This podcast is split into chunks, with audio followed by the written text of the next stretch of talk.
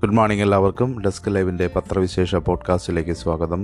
നമുക്ക് വേഗത്തിൽ കഴിഞ്ഞ ദിവസത്തെ വാർത്തകൾ എങ്ങനെയൊക്കെയാണ് ഇന്നത്തെ പത്രങ്ങൾ കൈകാര്യം ചെയ്തിരിക്കുന്നതെന്ന് പരിശോധിക്കാം. ഇന്ന് യുദ്ധം തന്നെയാണ് പ്രധാനപ്പെട്ട വിഭവമായി എല്ലാ പത്രങ്ങളും നൽകിയിരിക്കുന്നത്. ഇന്ത്യയെ സംബന്ധിച്ചിടത്തോളം നൊമ്പരമായി നവീൻ. ഖാർക്കിവിൽ ഷെല്ലാക്രമണത്തിൽ കർണാടക സ്വദേശിക്ക് ദാരുണാന്ത്യം. ഇന്ത്യൻ നോവായി നവീൻ എന്നുള്ള വാർത്ത വളരെ വളരെ പ്രാധാന്യത്തോടു കൂടി എല്ലാ പത്രങ്ങളും ഇന്ന് നൽകിയിരിക്കുന്നു. യുക്രൈൻ യുദ്ധഭൂമിയിൽ റഷ്യയുടെ ഷെല്ലാക്രമണത്തിൽ ഇന്ത്യൻ മെഡിക്കൽ വിദ്യാർത്ഥി കൊല്ലപ്പെട്ടു. കിഴക്കൻ യുക്രൈനിലെ ഹർക്കീവിൽ ഗവർണർ ഹൗസ് ലക്ഷ്യമിട്ടുള്ള ആക്രമണത്തിലാണ് കർണാടക കാവേരി സ്വദേശി എസ് ജി നവീൻ കൊല്ലപ്പെട്ടത്. ഹർക്കീവ് നാഷണൽ മെഡിക്കൽ യൂണിവേഴ്സിറ്റിയിൽ നാലാം വർഷ വിദ്യാർത്ഥിയാണ്. കർണാടകയിൽ നിന്നുള്ള ഒരു വിദ്യാർത്ഥിക്ക് പരിക്കുണ്ട്. നൂറുകണക്കിന് വിദ്യാർത്ഥികൾക്കൊപ്പം ഭൂഗർഭ ബങ്കറിലായിരുന്നു നവീൻ.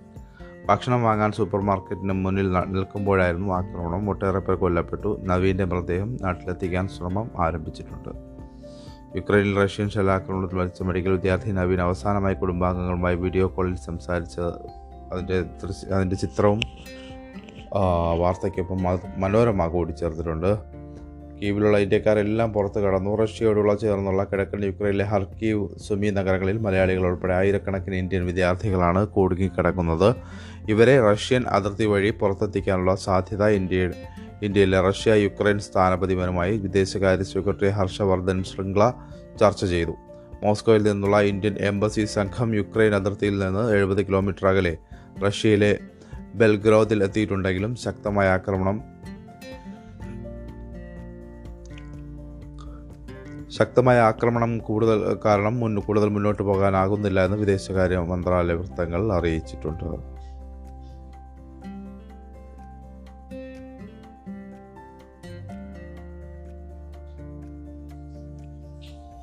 കീവിലെ ഇന്ത്യൻ എംബസി അടച്ചിട്ടു അടച്ചു കഴിഞ്ഞു.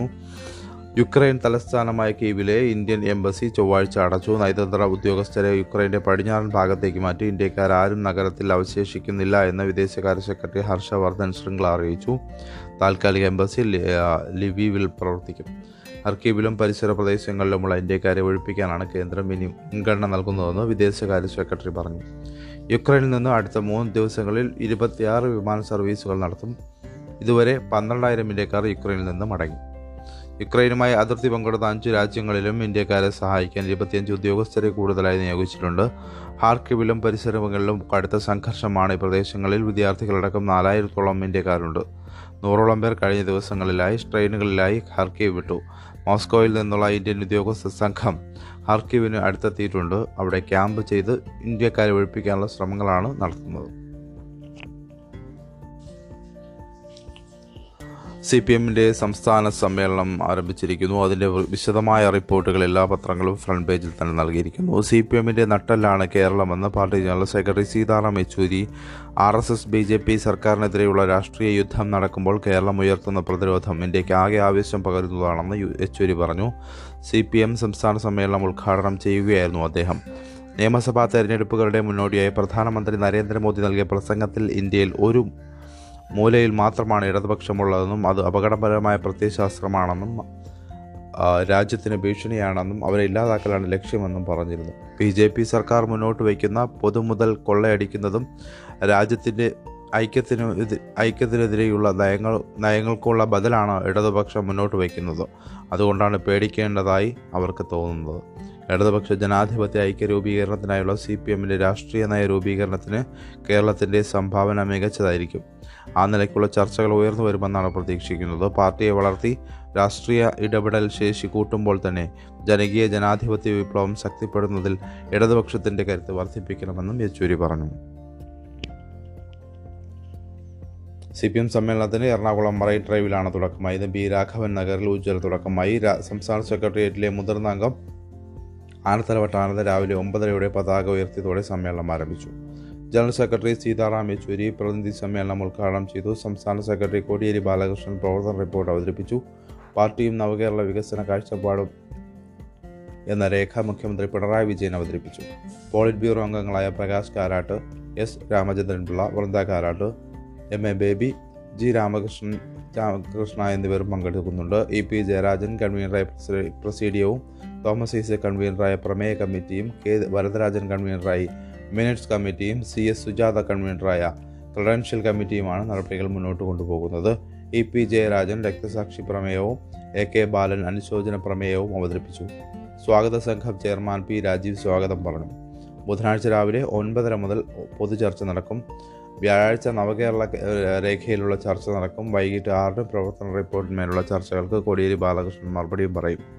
വെള്ളിയാഴ്ച രാവിലെ പത്തര മുതൽ നവകേരള മേഖലയിലെ ചർച്ചകൾക്ക് പിണറായി വിജയൻ മറുപടി പറയും. പന്ത്രണ്ട് മണിക്ക് ശേഷം പുതിയ സംസ്ഥാന കമ്മിറ്റിയെയും സെക്രട്ടറിയെയും തെരഞ്ഞെടുക്കും. വൈകിട്ട് മറൈൻ ഡ്രൈവിൽ നടക്കുന്ന പൊതുസമ്മേളനം പിണറായി വിജയൻ ഉദ്ഘാടനം ചെയ്യും. സംസ്ഥാനത്തെ കോൺഗ്രസിൽ പുനഃസംഘടന ഹൈക്കമാൻഡ് തടഞ്ഞു. ഭിന്നത രൂക്ഷമായിരിക്കുകയാണ്. കടുത്ത അഭിപ്രായ വ്യത്യാസത്തെ തുടർന്ന് കോൺഗ്രസ് പുനഃസംഘടന തൽക്കാലം നിർത്തിവെച്ചു. ഡി സി സി ഭാരവാഹികൾ, ബ്ലോക്ക് പ്രസിഡന്റുമാർ എന്നീ സ്ഥാനങ്ങളിലുള്ളവർക്ക് പട്ടിക സ്ഥാനങ്ങളിലേക്കുള്ള പട്ടിക K P C C president K Sudhakaran ഏകദേശം തയ്യാറാക്കിയിരുന്നു. ഇത് പ്രഖ്യാപിക്കാനിരിക്കെയാണ് പുനഃസംഘടനാ പാർട്ടി ഹൈക്കമാൻഡ് തടഞ്ഞത്. A I C C general secretary Tariq Anwar K സുധാകരനെ വിളിച്ച് ഇത് സംബന്ധിച്ച നിർദ്ദേശം നൽകുകയായിരുന്നു. ഭാരവാഹികളെ പ്രഖ്യാപിക്കുന്നത് തടഞ്ഞതിൽ കെ സുധാകരൻ കടുത്ത പ്രതിഷേധത്തിലാണ്. പ്രസിഡന്റായി കടിച്ചു തൂങ്ങാനില്ല എന്ന നിലപാടിലാണ് അദ്ദേഹം. പട്ടികയെക്കുറിച്ച് എം പിമാരുടെ ഭാഗത്തു നിന്ന് പരാതി ഉയർന്നതിനാലാണ് പുനഃസംഘടന തടഞ്ഞതെന്നാണ് ഔദ്യോഗിക വിശദീകരണം. ഡി സി സി ഭാരവാഹികളുടെ അന്തിമ കരട് പട്ടിക തയ്യാറായിട്ടും പുറത്തിറക്കാനാവാത്തതിൽ കേരളത്തിലെ ചുമതലയുള്ള ഹൈക്കമാൻഡ് പ്രതിനിധി താരിഖ് അൻവറിനെ സുധാകരൻ അതൃപ്തി അറിയിച്ചു.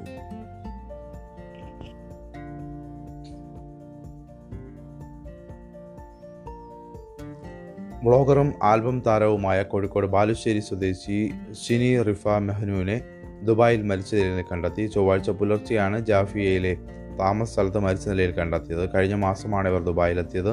ഭർത്താവ് മെഹ്നൂവിനൊപ്പമായിരുന്നു താമസം. അരനാട്ടിൽ വീട്ടിൽ റിഫ ഷറിൻ എന്ന റിഫ ഭർത്താവിനൊപ്പം ഭർത്താവിനൊപ്പമാണ് റിഫ മെഹ്നൂസ് എന്ന പേരിൽ വ്ളോഗിംഗ് രംഗത്ത് പ്രവർത്തിച്ചിരുന്നത്. തിങ്കളാഴ്ച രാത്രി വരെ സാമൂഹിക മാധ്യമങ്ങളിൽ ഇവർ സജീവമായിരുന്നു. ഒരു മകളുണ്ട്. ദുബായിയെ സംബന്ധിച്ചിടത്തോളം മലയാളികൾക്ക് സുപരിചിതമായിട്ടുള്ള ഒരു മുഖമാണ്. അതുകൊണ്ട് തന്നെ അത് വളരെ പ്രാധാന്യത്തോടുകൂടി ആ വാർത്ത കൈകാര്യം ചെയ്യാൻ പത്രം ശ്രമിച്ചിട്ടുണ്ട്.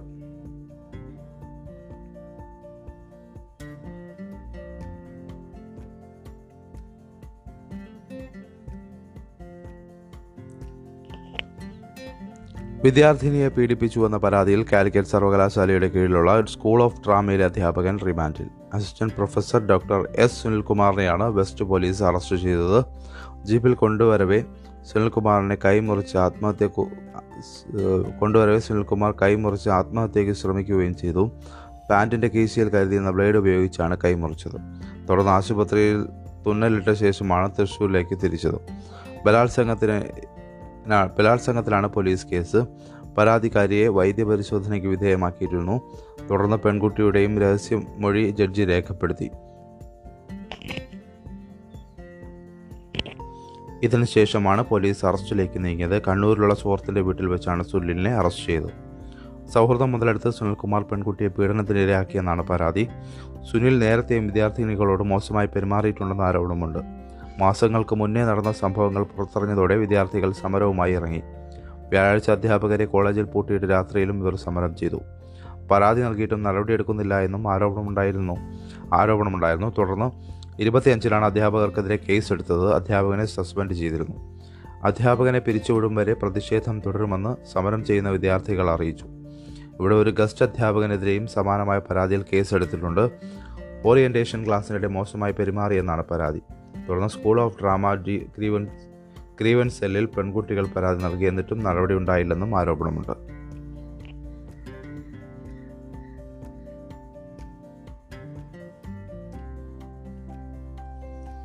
യുക്രൈനിൽ റഷ്യൻ സൈനിക ആക്രമണം രൂക്ഷമാവുകയും റഷ്യക്കെതിരെ പാശ്ചാത്യ രാജ്യങ്ങളുടെ ഉപരോധം കടക്കുകയും ചെയ്തതോടെ അസംസ്കൃത എണ്ണവില വീണ്ടും കൂടുന്നു. ചൊവ്വാഴ്ച ബ്രെന്റ് ക്രൂഡ് ഓയിൽ വില ബാരലിന് അഞ്ച് പോയിൻറ്റ് രണ്ട് ആറ് ശതമാനം ഉയർന്ന് നൂറ്റി മൂന്ന് പോയിൻറ്റ് ഇരുപത്തി മൂന്ന് ഡോളറിലെത്തി. യുദ്ധം തുടങ്ങിയ ഫെബ്രുവരി ഇരുപത്തിനാലിന് എണ്ണവില നൂറ്റിയാറ് ഡോളർ വരെ എത്തിയിരുന്നുവെങ്കിലും വിതരണത്തിൽ തടസ്സങ്ങൾ ഉണ്ടായിരുന്നില്ല എന്നതിനാൽ തൊണ്ണൂറ്റിയേഴ് മുതൽ തൊണ്ണൂറ്റിയെട്ട് ഡോളർ നിലവാരത്തിലേക്ക് കുറഞ്ഞിരുന്നു. സ്വർണം കേരളത്തിൽ ചൊവ്വാഴ്ച സ്വർണ്ണവില നേരിയ കുറവുണ്ടായി. പവന് വില തിങ്കളാഴ്ചത്തെ മുപ്പത്തി ഏഴായിരത്തി അറുന്നൂറ് രൂപയിൽ നിന്ന് ഇരുന്നൂറ്റി നാൽപ്പത് രൂപ കുറഞ്ഞത് മുപ്പത്തി ഏഴായിരത്തി മുന്നൂറ്റി അറുപത് രൂപയിലെത്തി. ഗ്രാമിന് മുപ്പത് രൂപയുടെ കുറവാണ് ഉണ്ടായത്. ഭാരത് പേ സഹസ്ഥാപകൻ അഷ്നീഷ് ഗ്രോവർ രാജിവെച്ചു. ഭാരത് പേ സഹസ്ഥാപകൻ അഷ്നീഷ് ഗ്രോവർ മാനേജിംഗ് ഡയറക്ടർ സ്ഥാനവും ബോർഡ് അംഗത്വവും രാജിവെച്ചു. ചൊവ്വാഴ്ചത്തെ ഡയറക്ടർ ബോർഡ് യോഗത്തിലാണ് ഗ്രോവറിൻ്റെയും ഭാര്യ മാധുരി ജെയിൻ്റെയും നേതൃത്വത്തിൽ കമ്പനിയിൽ നടന്ന സാമ്പത്തിക ക്രമക്കേടുകളെക്കുറിച്ചുള്ള പ്രൈസ് വാട്ടർ ഹൗസ് കൂപ്പേഴ്സിൻ്റെ അന്വേഷണ റിപ്പോർട്ട് സമർപ്പിക്കുമെന്ന അറിയിപ്പ് ലഭിച്ച ഉടനെയാണ് രാജി. റിസ്ക് അഡ്വൈസറി കമ്മിറ്റിയായ അൽവാറോസ് ആൻഡ് മാർസലിൻ്റെ അന്വേഷണത്തിൽ കമ്പനിയിൽ ഹെഡ് ഓഫ് കൺട്രോളറായിരുന്നു മാധുരി ജെയിൻ. സാമ്പത്തിക തിരിമറി നടത്തിയതായി കണ്ടെത്തിയിരുന്നു. ഇവരെ കഴിഞ്ഞ ആഴ്ച കമ്പനി പുറത്താക്കി. ഇതിന് പിന്നാലെയാണ് പി ഡബ്ല്യു സിയുടെ റിപ്പോർട്ട് കൂടി വരുന്നത്. തന്നെ പുറത്താക്കുകയാണ് വേണ്ടതെങ്കിൽ ഓഹരികൾ നാലായിരം കോടി രൂപയ്ക്ക് കൈമാറാമെന്ന ഗ്രോവിൻ്റെ വാഗ്ദാനം കമ്പനിയിലെ നിക്ഷേപകർ നേരത്തെ നിരാകരിച്ചിരുന്നു. പ്രൈസ് വാട്ടർ ഹൗസ് കൂപ്പറിൻ്റെ അന്വേഷണത്തിൽ ക്രമക്കേട് കണ്ടെത്തിയതിനാൽ കമ്പനിയുടെ സ്ഥാപകരുടെ ഓഹരികൾ വിപണിയിലുള്ളതിലും താഴ്ന്ന മൂല്യത്തിൽ തിരികെ വാങ്ങുമെന്നാണ് ധാരണാപത്രത്തിലുള്ളത്.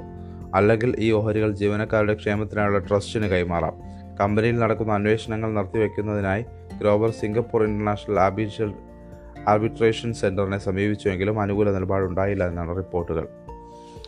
കമ്പനിയിലെ നിക്ഷേപകർ സ്ഥാപകരായ തങ്ങളെ അടിമകളായാണ് കാണുന്നതെന്ന് ഗ്രോവർ, കോടിക്കണക്കിന് ഡോളർ മൂല്യമുള്ള വ്യവസായം കെട്ടിപ്പടുത്ത ശേഷം തങ്ങളെ വെട്ടിവീഴ്ത്താനാണ് ശ്രമമെന്നും രാജിക്കത്തിൽ അദ്ദേഹം ആരോപിക്കുന്നു. ഇന്ത്യയിൽ ഉടമകളും നിക്ഷേപകരും തമ്മിലുള്ള ബന്ധം അടിമയും ഉടമയും പോലെയാണ്. താൻ നിഷേധിയായ അടിമയാണ്. ഇനി ഒരിക്കലും തന്നെ പോലെയുള്ള അടിമയും വെല്ലുവിളിയുമായി രംഗത്ത് വരാൻ തയ്യാറാകരുത്.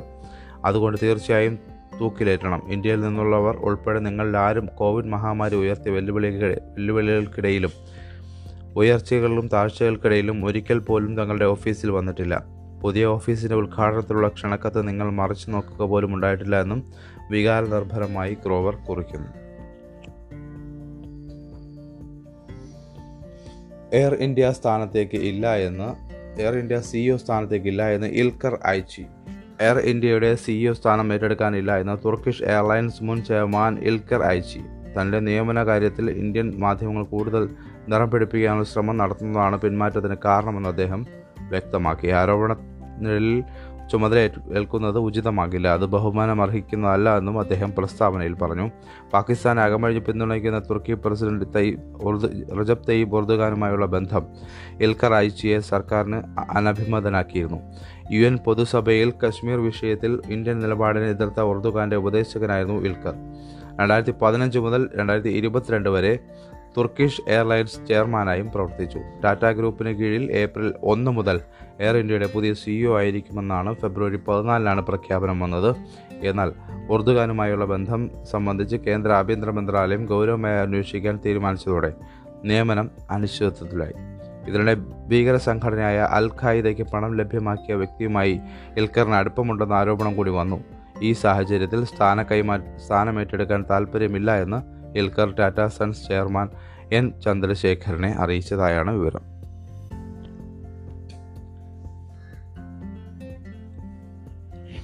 പൊതുജനത്തിൻ്റെ പോക്കറ്റ് കാലിയാക്കുന്ന വിലക്കയറ്റത്തിൻ്റെ സൂചനയായി വാണിജ്യാവശ്യത്തിനുള്ള പാചകവാതകത്തിന് വില തന്നെ കൂട്ടി.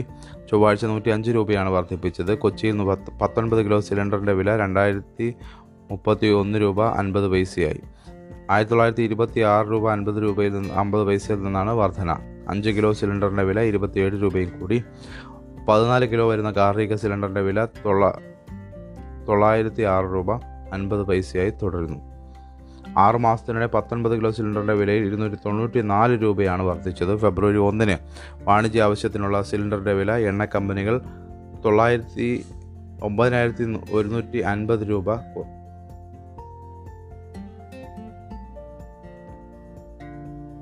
തൊണ്ണൂറ്റൊന്ന് രൂപ അൻപത് പൈസ കുറച്ചിരുന്നു. എല്ലാ മാസവും ഒന്നിന് പ്രാബല്യത്തിൽ വരുന്ന തരത്തിൽ പാചകവാതക വില പുതുക്കാറുണ്ട്.